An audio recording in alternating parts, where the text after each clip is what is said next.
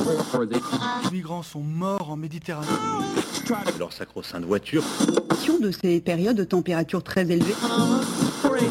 Ces femmes qui subissent le harcèlement quotidien. On peut faire tellement plus. Peut-être sauver ce monde. So Good Radio. dix minutes pour sauver le monde. dix minutes pour sauver le monde. La quotidienne info de So Good Radio.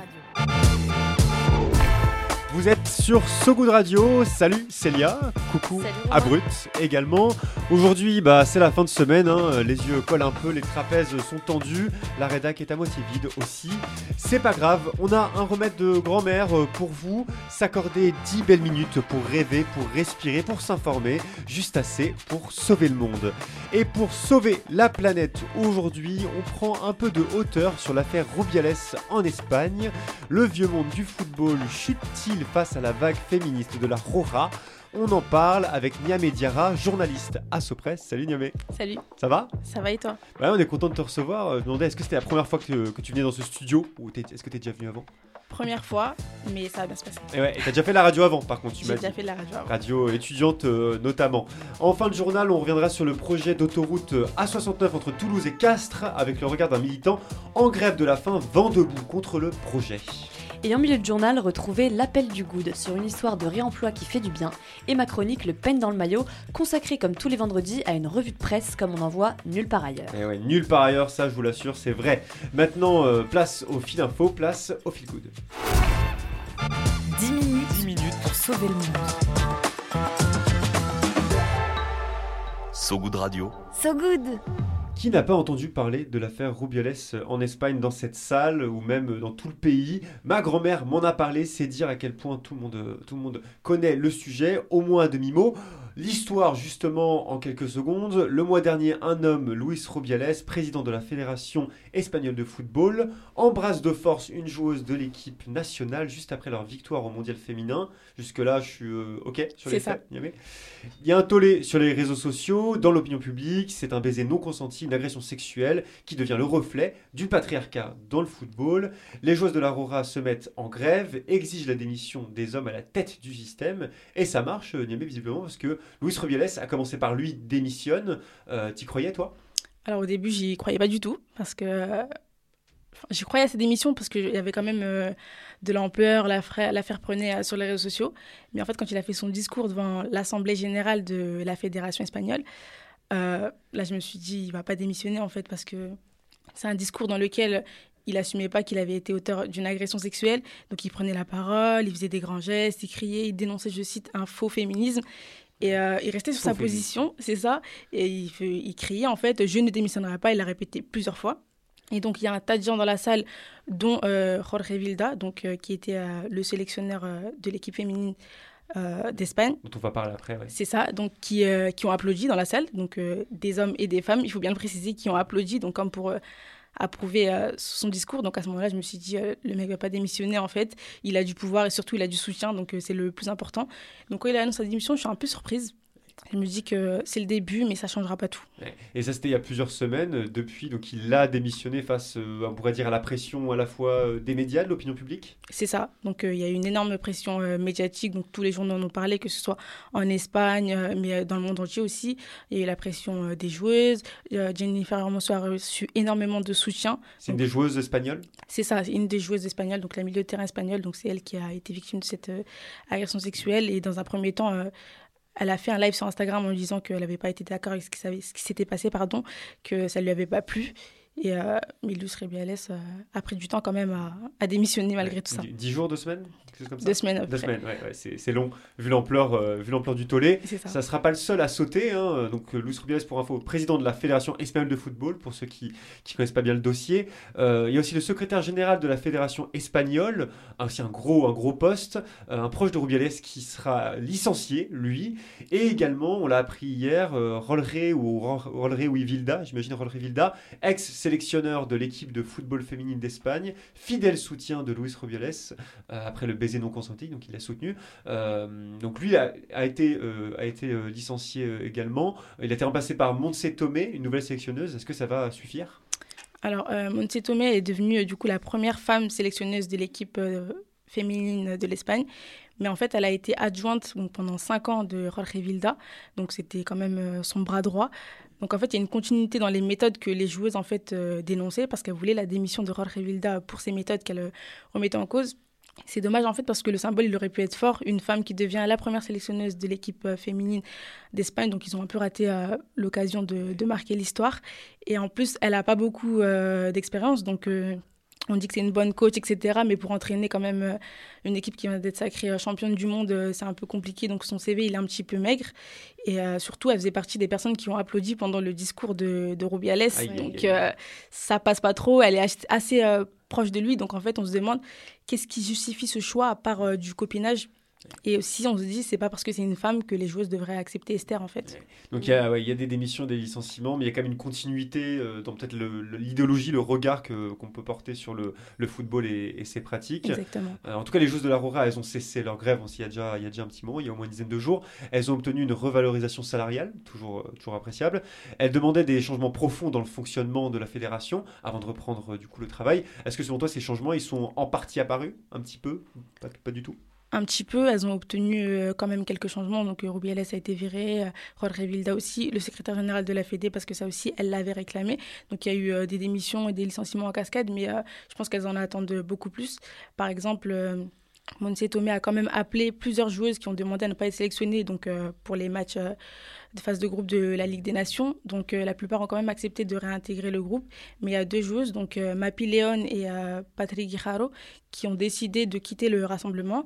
Elles, elles n'avaient déjà pas participé à la Coupe du Monde parce qu'elles étaient en grève, justement. Euh, il y avait eu l'affaire euh, de ce qu'on appelle euh, euh, la Skinsey, donc euh, les quinze, qui étaient en grève, justement, contre Jorge Vilda et ses méthodes. Donc, elles ont refusé de réintégrer le groupe parce qu'elles ne sont pas en condition, en fait, de revenir dans ces conditions-là. D'accord. Ouais, donc, il euh, y en a certaines qui restent sur le, sur le banc de touche. C'est ça. Euh, mais cela dit, la Roja, elle semble être en feu. Elle a gagné contre la Suède la semaine dernière. Cette semaine, contre la Suisse, cinq zéro devant quatorze mille personnes à, à Cordoue. Ça veut dire que les joueuses espagnoles sont en bonne position pour atteindre la finale euh, de la Ligue des Nations. Alors, euh, pour le moment, c'est la phase de groupe. Là, pour l'instant, ce que ça veut dire, c'est que malgré euh, le contexte, l'environnement dans lequel euh, elles doivent préparer leur match, euh, elles arrivent euh, à performer, en tout cas pour le moment. Mais euh, il n'est pas dit que ça dure. Et euh, si effectivement Montse Tomé, parce qu'actuellement, elle est aussi sur la sellette, parce que les joueuses euh, en demandent plus, justement, si elle part, ça va encore créer euh, des changements, ça va tout chambouler, il faudra se réadapter, et cetera. Donc, euh, en fait, elles sont un peu à la recherche euh, de stabilité en ce moment. Donc, elles sont à la tête de leur groupe euh, de Ligue des Nations, mais euh, est-ce que ça va durer ? C'est, c'est une bonne question. Ouais, ouais, vraie question. Et dernière question, justement, euh, au début du match contre euh, la Suisse, euh, les deux équipes, donc l'Espagne et la Suisse, ont tenu une banderole euh, commune avec un slogan féministe qui a fait le tour des réseaux sociaux. C'est à Cabo pour c'est terminé. Juste en dessous était écrit notre combat est mondial. Ce slogan, il a été repris par plusieurs autres équipes. Moi, j'ai noté l'Angleterre et l'Argentine. Il y en a peut-être d'autres. Est-ce que ça bouge dans ces pays-là en particulier ou euh, ailleurs, à ta, à ta connaissance ? Alors, effectivement, c'est un combat mondial, donc euh, les joueuses ont apporté euh, leur soutien donc, euh, de plusieurs sélections, des équipes masculines aussi, donc il euh, y a eu l'équipe euh, d'Espagne euh, masculine notamment. Après, euh, est-ce que ça bouge vraiment ? Je pense pas, parce qu'en fait euh, là c'est vraiment des actions euh, coup de poing, de soutien euh, pour euh, apporter une visibilité en fait à ce mouvement, mais est-ce que ça bouge au niveau des instances ? euh, Ça invite en fait à une prise de conscience collective, c'est surtout pour euh, le grand public, ça permet d'alerter sur ce qui se passe, et cetera, euh, de montrer ce qui se passe dans ces sphères-là.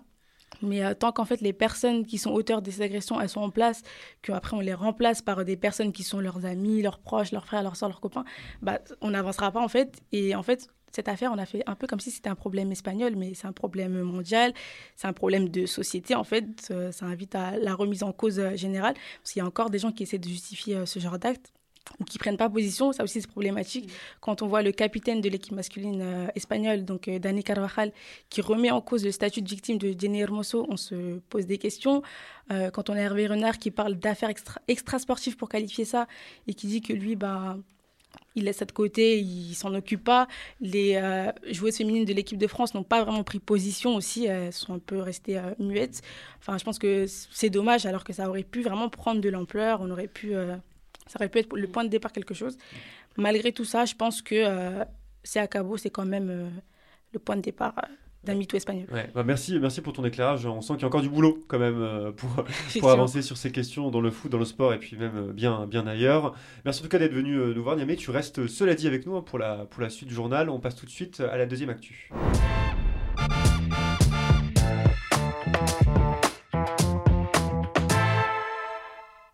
On passe, pardon, d'une lutte féministe à une lutte écolo. Je pensais que c'était à toi de parler de Célia. eh euh, bah non, bah non, pas tout de suite. Est-ce que tu conduis, euh, Gnamé ? Je ne conduis pas, j'ai mon permis, mais je ne conduis pas. Ouais, parce que tu habites à Paris. C'est ça. T'évites, euh, t'évites les bouchons. Est-ce que tu es déjà passé par la A soixante-huit au niveau de Toulouse ? Non. Non ? Bah, tu as peut-être entendu parler, cela dit, de, du projet de l'A soixante-neuf ou pas ? J'en ai entendu parler. Bah, tu as déjà entendu parler dans l'intro du journal, évidemment. On en parlait également hier. On est un peu passionné par ce sujet, euh, visiblement. La A soixante-neuf, autoroute qui devrait relier Toulouse à Castres. Un projet vivement contesté par les scientifiques et les militants. Mais il y a un contre-projet euh, proposé, on vous le disait. Et Célia, tu as eu un de ses porte-voix au téléphone. Oui, tout à fait. J'ai parlé à Réva, militant au Groupe national de surveillance des arbres, qui en est à son vingtième jour de grève de la faim. Aux côtés de Thomas Braille et d'autres militantes et militants, Écureuil, comme il s'appelle, il occupe des arbres sur différents sites. Je lui ai demandé en quoi le nouveau projet alternatif était pertinent. Il, il prend en compte l'avenir, euh, et ça, c'est pas le cas de l'autoroute A soixante-neuf.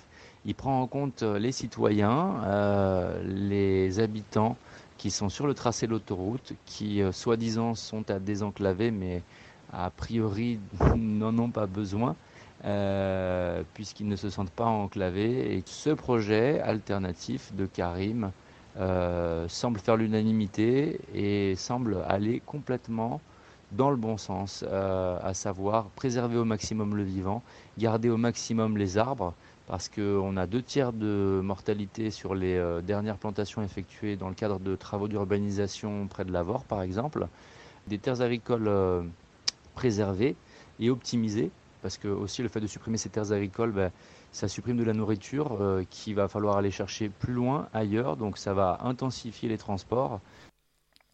Préserver les arbres, préserver les terres agricoles, c'est ce que défendent les militants écolos et les scientifiques avec ce projet alternatif. Ce qu'ils proposent donc, c'est de construire une véloroute. Et évidemment, ce projet de, de véloroute, euh, de la mobilité euh, douce, humaine, adaptée, euh, plus heureuse, et, euh, et puis des aménagements ça et là où c'est nécessaire, sur la, bien sûr sur la R N cent vingt-six, euh, mais là où il y a besoin et pas partout n'importe comment. Une véloroute, une nationale réhabilitée et même une voie ferrée réaménagée, c'est donc tout le contre-projet du collectif La Voie est libre. Ouais, et puis on leur souhaite bien, bien du courage, notamment à Réva et à Thomas Braille pour, pour leur grève de la faim, et on vous tiendra évidemment au courant des suites de l'affaire.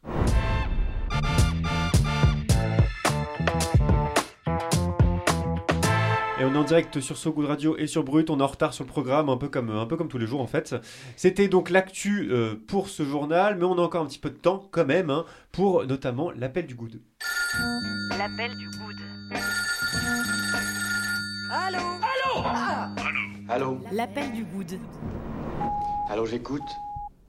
Et à So Good Radio, on laisse la parole à des personnes qui essaient de changer le monde. Aujourd'hui, on écoute Charles nous parler de l'initiative Le Fourgon. Bonjour So Good Radio, alors je m'appelle Charles Christori, je suis l'un des trois cofondateurs de la société Le Fourgon. Le Fourgon, c'est un service de livraison de boissons consignées à domicile et au bureau. On livre du lait, des jus, des vins, des bières, des sodas, euh, des spiritueux, des soupes, euh, directement chez vous, gratuitement, en véhicule électrique. Et au même moment, on vient récupérer les caisses et les bouteilles vides qui sont ramenées dans nos entrepôts pour qu'elles puissent être nettoyées et re-remplies, et ainsi de suite. Euh, le Fourgon, ça existe depuis deux ans. On est présent dans dix-sept villes en France. Et, euh, et donc, on, on a essayé de faire depuis le début bah, ce, ce, ce retour un peu à, à ce laitier, ce brasseur de l'époque. Hein, et on l'a remis au goût du jour avec maintenant deux cent vingt collaborateurs qui euh, sont tous en C D I, euh, que ce soit nos livreurs, euh, les autres services, et qui accompagnent ce projet. Alors, le petit message, c'est euh, bah, si vous voulez réduire vos déchets, si vous voulez avoir un impact, testez-nous, allez sur le fourgon point com ou sur l'application et, et vous verrez, normalement, après quelques semaines, votre poubelle sera divisée par deux ou par trois. Euh, donc euh, voilà, sans contrainte, vous pouvez faire un petit geste pour la planète. À très bientôt avec Le Fourgon.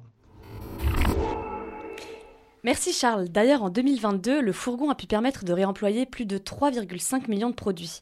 Leur objectif, pour deux mille vingt-trois, est de passer la barre des huit millions. Donc pour celles et ceux qui veulent participer ou simplement se renseigner, retrouvez toutes les, toutes les infos du Fourgon sur so good radio point com.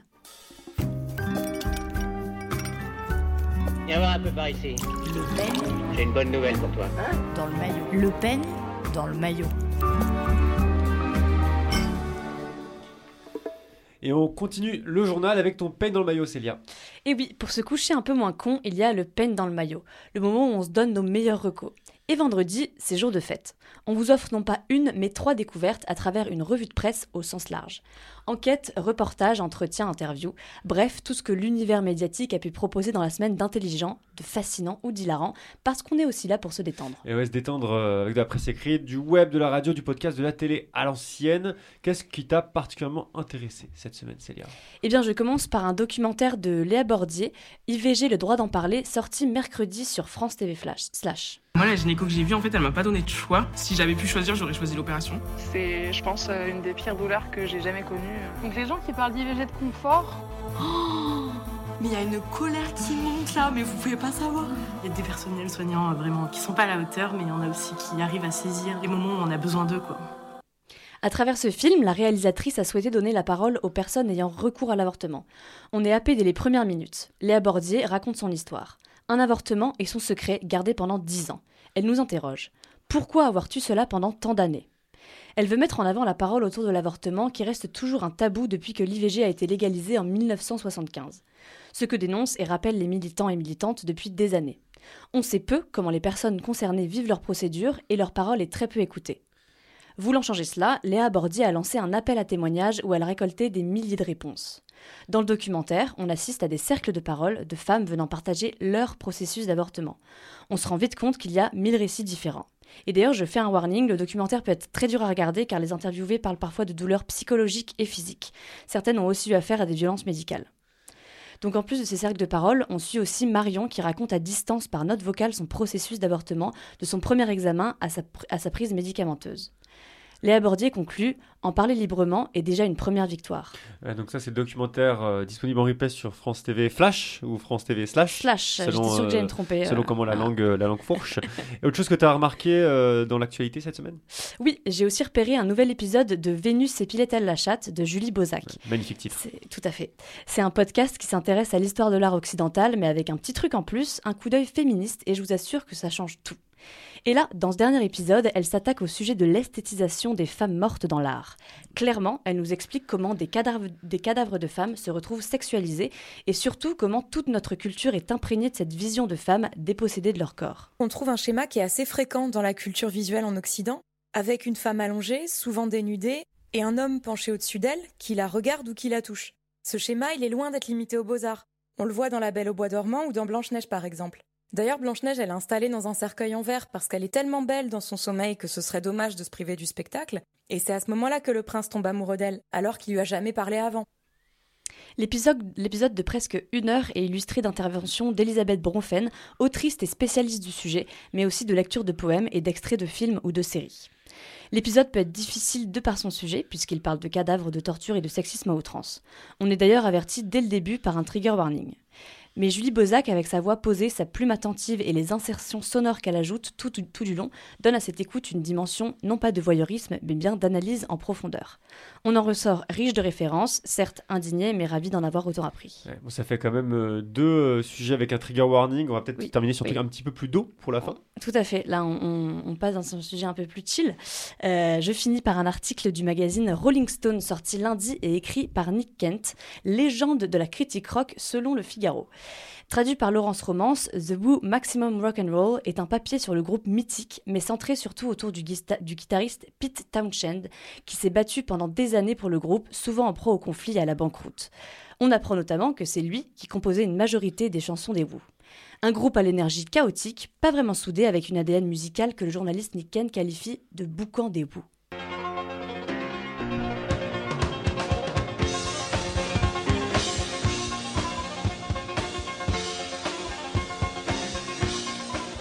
Ce qui nous frappe, c'est le ton cru et direct de Nick Kent.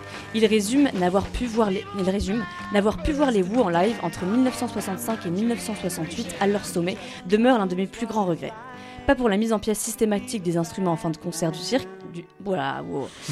pas pour la mise en scène systématique des instruments en fin de concert du cirque, mais pour ce qu'ils en faisaient avant. Et ouais, ouais, non, mais de toute façon, en fait, c'est aussi une belle revue de presse bien dense, donc à la fin, on s'épuise. Hein, tout à fait, tout à fait. Mais cela dit, merci pour cette très belle musique de, des Who. Moi, ça me rappelle, euh, j'allais dire ma jeunesse, vraiment, j'ai quarante ans dans ma tête, c'est chaud. Merci en tout cas, Célia, pour cette chouette revue de presse. C'est la fin du journal, vous vous en doutez, mais on termine évidemment par un petit point météo. La météo de So Good Radio. La météo de So Good Radio. Une instabilité qui se confirme sur le sol français. Le pays a enregistré son mois de septembre parmi les plus chauds jamais enregistrés de son histoire. Plus trois degrés et demi de plus que les normales de saison.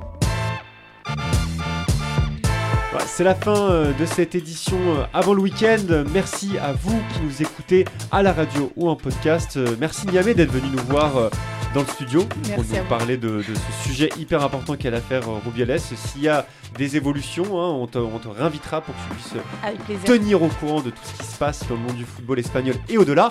Merci à All Sound, à Maceo, Sullivan pour la réalisation, à Luna, Luna évidemment pour la préparation et toi évidemment aussi Célia.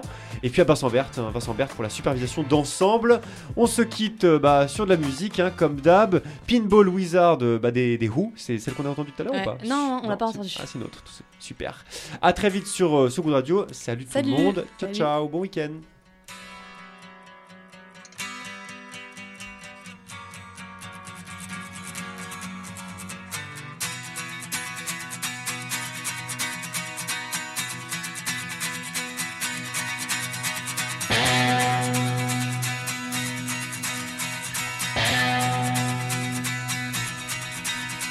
Ever since I was a young boy, I played the silver ball. From Soho down to Brighton, I must have played them all. But I ain't seen nothing like him in any amusement hall. That deaf, dumb, and blind kid sure plays a mean game.